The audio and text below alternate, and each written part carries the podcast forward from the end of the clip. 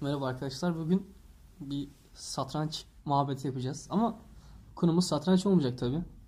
Biz Musa arkadaşımızla satranç oynarken bir yandan da sohbet edip bazı şeyleri tartışarak, bazı şeyleri konuşarak oyunumuzu oynayacağız. Bakalım nasıl olacak, nasıl gidecek. Bu da tabii biraz da sizlerin inisiyatifine kalmış durumda. O halde başlayalım. Ben açılışıma E4 ile başlamak istiyorum.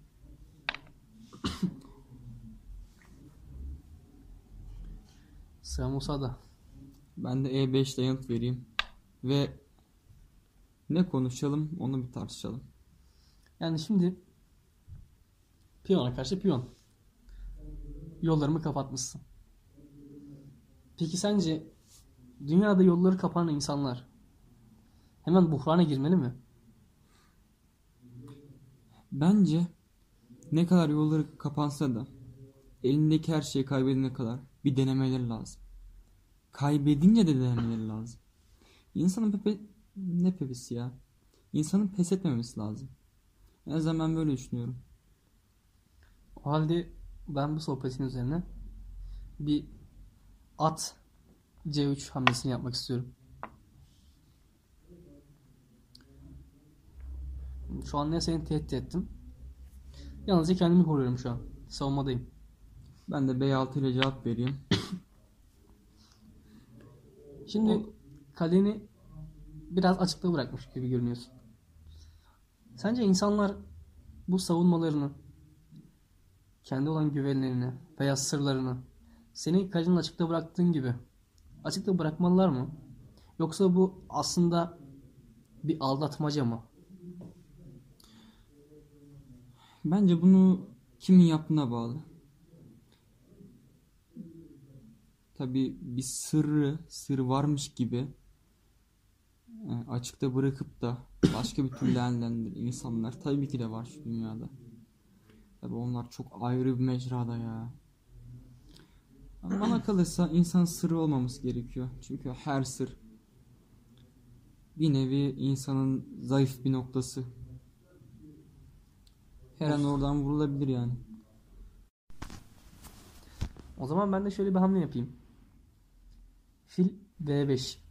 Bu senin oyundaki en güçlü karakterin diyebilirim. Vezirini aslında tehdit ediyor. Ve piyonunu açmaz alıyor. Sence biz en güçlü kozumuzu bir şekilde tehlike altında olduğu zaman nasıl savunmalıyız? Kaçırmalı mıyız? Yoksa karşı saldırı mı yapmalıyız? Durumuna göre değişir ama bence güzel bir savunma benim yaptığım gibi piyon C6 ile güzel olur. Tabii piyon C6 kullanılan bir savunma. Çok mantıklı bir hamle gibi duruyor. Ama şimdi şöyle bir sakıncası vardır belki de bu hamlenin. Nasıl bir sakıncası vardır?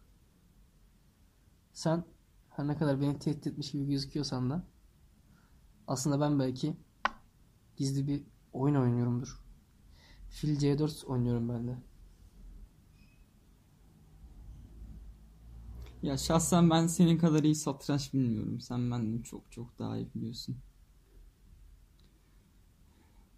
Bakalım ben de kafamda küçük bir plan kurdum. Abi küçük planlar her zaman bozulur da. D5 ile küçük planımı gerçekleştireyim. Plan konusuna geldiğimiz zaman insanlar uzun yıllar boyu plan yapmalılar. Bir plan çok uzun ömürlü olmalı. 10 yıllık plan yapmalılar. En küçüğünden. Nerede okuyacağını, yani nerede okumak istediğini, ne iş yapmak istediğini daha önceden belirlemeli lazım. Mesela bunu belirlemeyen insanlar, tam sınav senesinde karar veren insanlar. Geçenlerde ben bir tane bir kadınla tanıştım.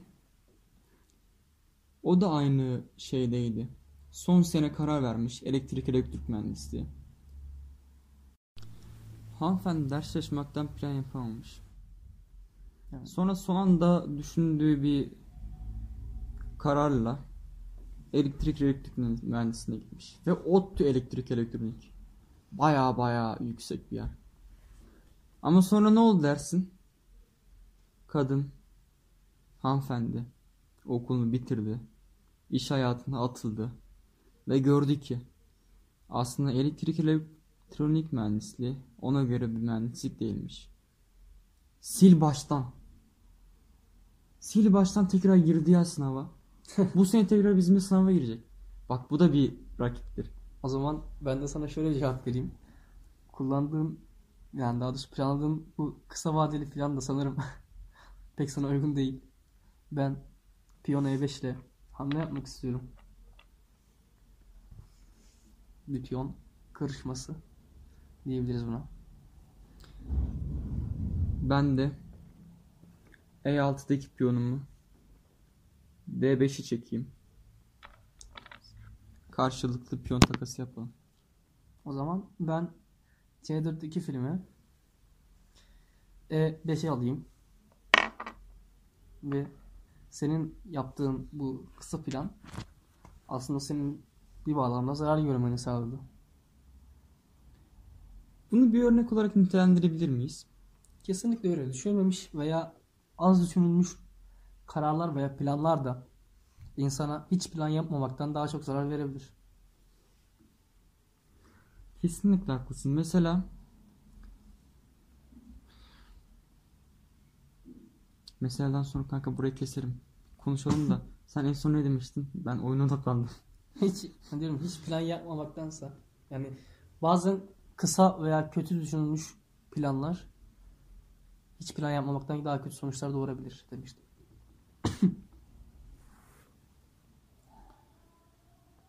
Ben o zaman B8'deki atımı C6'ya oynuyorum.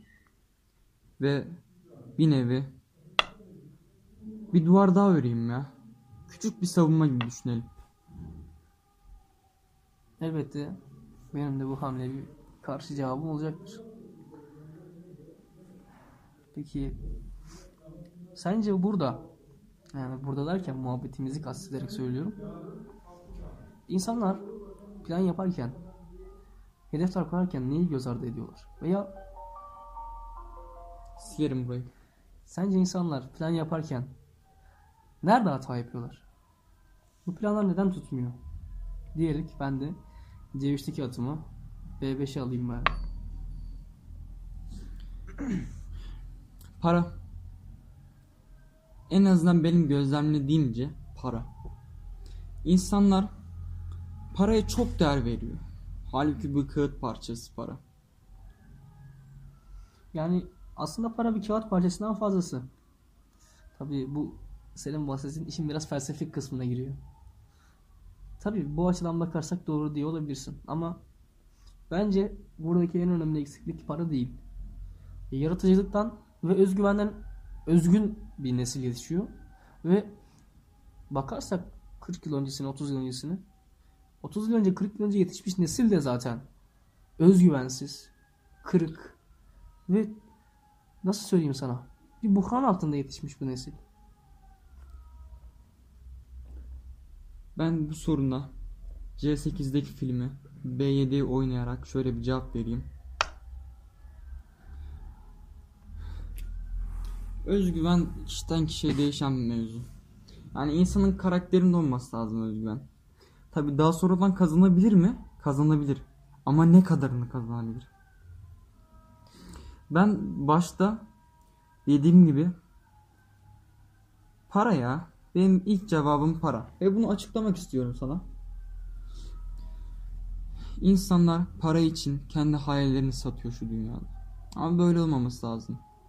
Para dediğimiz şey bir kağıt parçası. Ama para emek ile doğru ilişkili. Ne kadar emek verirsen o kadar para elde edersin. Bunun bir de kat sayısı var. O ne peki? Hadi düşün ya bu katsayı ne olabilir? Bence yani bu devirde paranın kazanılmasından bahsediyorsan katsayı olarak nitelendirmek gerekirse bu katsayı çok çok büyük ihtimalle kolay para kazanma yöntemlerinden geçiyordur yani. Tabii kolay para kazanmak da aslında sanıldığı kadar kolay değil. Konuda sana veriyorum. bu konuda hani daha önce pek düşünmemiştim. Çünkü planlarımda hep hani kolay para kazanmak yoktu. Nasıl yoktu?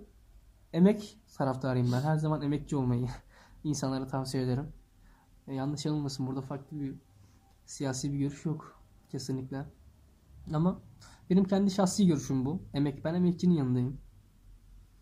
Kolay para kazanmak bence tamamen tüketime yönelik. Yani sen tüketime yönelik bir ekonomide veya bir çevrede ne kadar insanların tüketmesini, tüketmesini sağlarsan o kadar fazla kolay para kazanırsın. Özellikle bu çağda yani. Ve ne kadar fazla para kazanırsan o kadar fazla para harcarsın. Bunun üzerine ben de şöyle bir gelişim hamlesi yapayım. D2'deki, D2'deki piyonumu D3 üstüne alayım. Ve seni düşünmeye davet edeyim biraz. Tabii ben bu senin dediğini daha önce hiç düşünmemiştim. Benim aklıma şahsen senin bu dediğin şey hiç ama hiç gelmedi. Benim aklıma şöyle bir şey geldi. Arz talep. Emeği parantez içine alırsak üstüne arz talep yazabiliriz. Benim şahsi görüşümce. Son zamanlarda şöyle bir şey diyorlar. Makine mühendisleri iş bulamıyor, iş bulamıyor, çok az para kazanıyor falan diyorlar. Ama işte burada arz talep meselesi çok önemli. Bir işi ne kadar az kişi biliyorsa o işten kazanılan para o kadar değerlidir. Kesinlikle bu görüşüne katılıyorum. Ee, yani neden aslında böyle oluyor? Neden böyle oluyor? Bir bağlamda aslında bu olmak zorunda. Çünkü yani eskisi gibi değil artık sistemler. Şu an sen eline mesleğini aldığın zaman kusura bakmayın rahat bir yaşam sergileyemiyorsun. Her zaman ama her zaman insanlar senin nasıl anlatsam aslında insanlar senin kolay paranı kazanmanı da istemezler. Çünkü ekonomi budur aslında. Kolay para kazanmak ekonomide yoktur. Neden yoktur? Çünkü hani mesela mesela ben şu an hastayım. Bu hastalık neden kaynaklı? Kuvvetli muhtemel bakteri veya bir virüsten kaynaklı. Para kolay para kazanmak da aslında ekonomilerde bir anlamda bakteri veya virüs gibi nitelendirebiliriz. Bu aslında şöyle düşünmek gerekiyor. Bunun da farklı şeyli çeşitleri var, farklı yordamları var. Nasıl var? Yani kolay para kazanmak senin dediğin gibi aslında bir açıdan da arz talep meselesi. Fakat artık çağımızda kolay para kazanmak neredeyse tamamen illegal yollara dönüşmüş. Özellikle bizim coğrafyamızda. Bunu söylemekten de çekinmiyorum.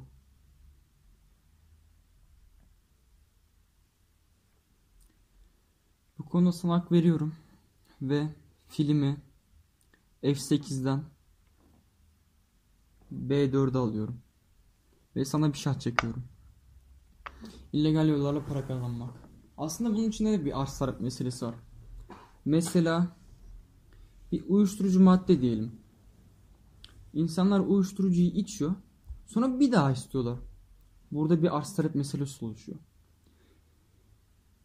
Aslında bir nevi şöyle bakabiliriz.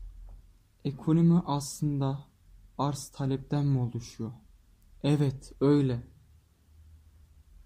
Şu an dövizler, mal fiyatları, işçi fiyatları hepsi arz talep üzerine. Ve ben senden arz talep ile ilgili görüşlerini almak istiyorum. Yani mesela arz talep çok geniş bir konu. Mesela şu an ben C2'deki piyonum bu. C3 alarak senin filini arz ediyorum. Pardon talep ediyorum. Şimdi sen bana bunu arz edecek misin? Tabii ki etmeyeceksin ama her zaman böyle olmuyor. Şimdi bu bahsettiğim şey aslında kritik minimaller olarak değerlendirebiliriz. Nedir bunlar? Mesela silah sanayi. Dünyada en çok talep gören sektörlerden bir tanesi. Silah sanayi. Ama dünyada en az satışı gerçekleştirilen böyle büyük sektörlerden bahsediyorum. Sektörde bu zaman aynı zamanda. Şimdi ülkeler ülkeler ve şirketler bazen arz edeceği ürünleri satmayabilir. Aslında bu da ekonomik buhranların biraz başlangıcı olarak kabul ediliyor. Neden böyle?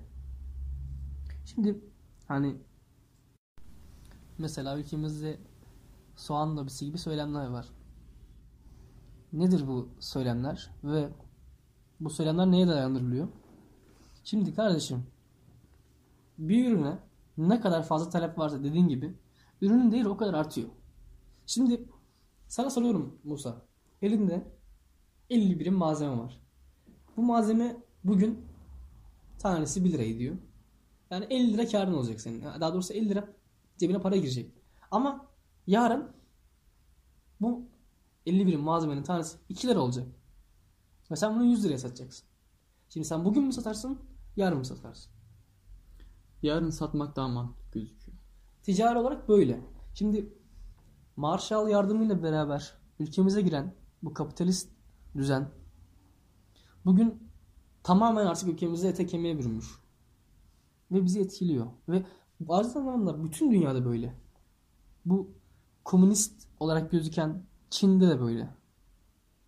Yani dünyanın her yerinde bir fırsat kollama var. Ve insanın doğasındaki yaşama arzusu, güçlü olma arzusu kapitalizmle beraber zirveye ulaşıyor. Biz bunları konuşurken aynı zamanda bir mola verelim. Oyunumuzda bir mola verelim. Muhabbetimize de bir mola verelim. Ve konuşmanın devamını bir sonraki podcast sunumumuzda devam ettirelim diye düşünüyorum ben. Ne diyorsun Musa? Bence ara verelim ya. Tamam. Ara verelim. 17 dakika falan oldu sanırım. Bir sonraki podcast'te de görüşürüz o zaman arkadaşlar.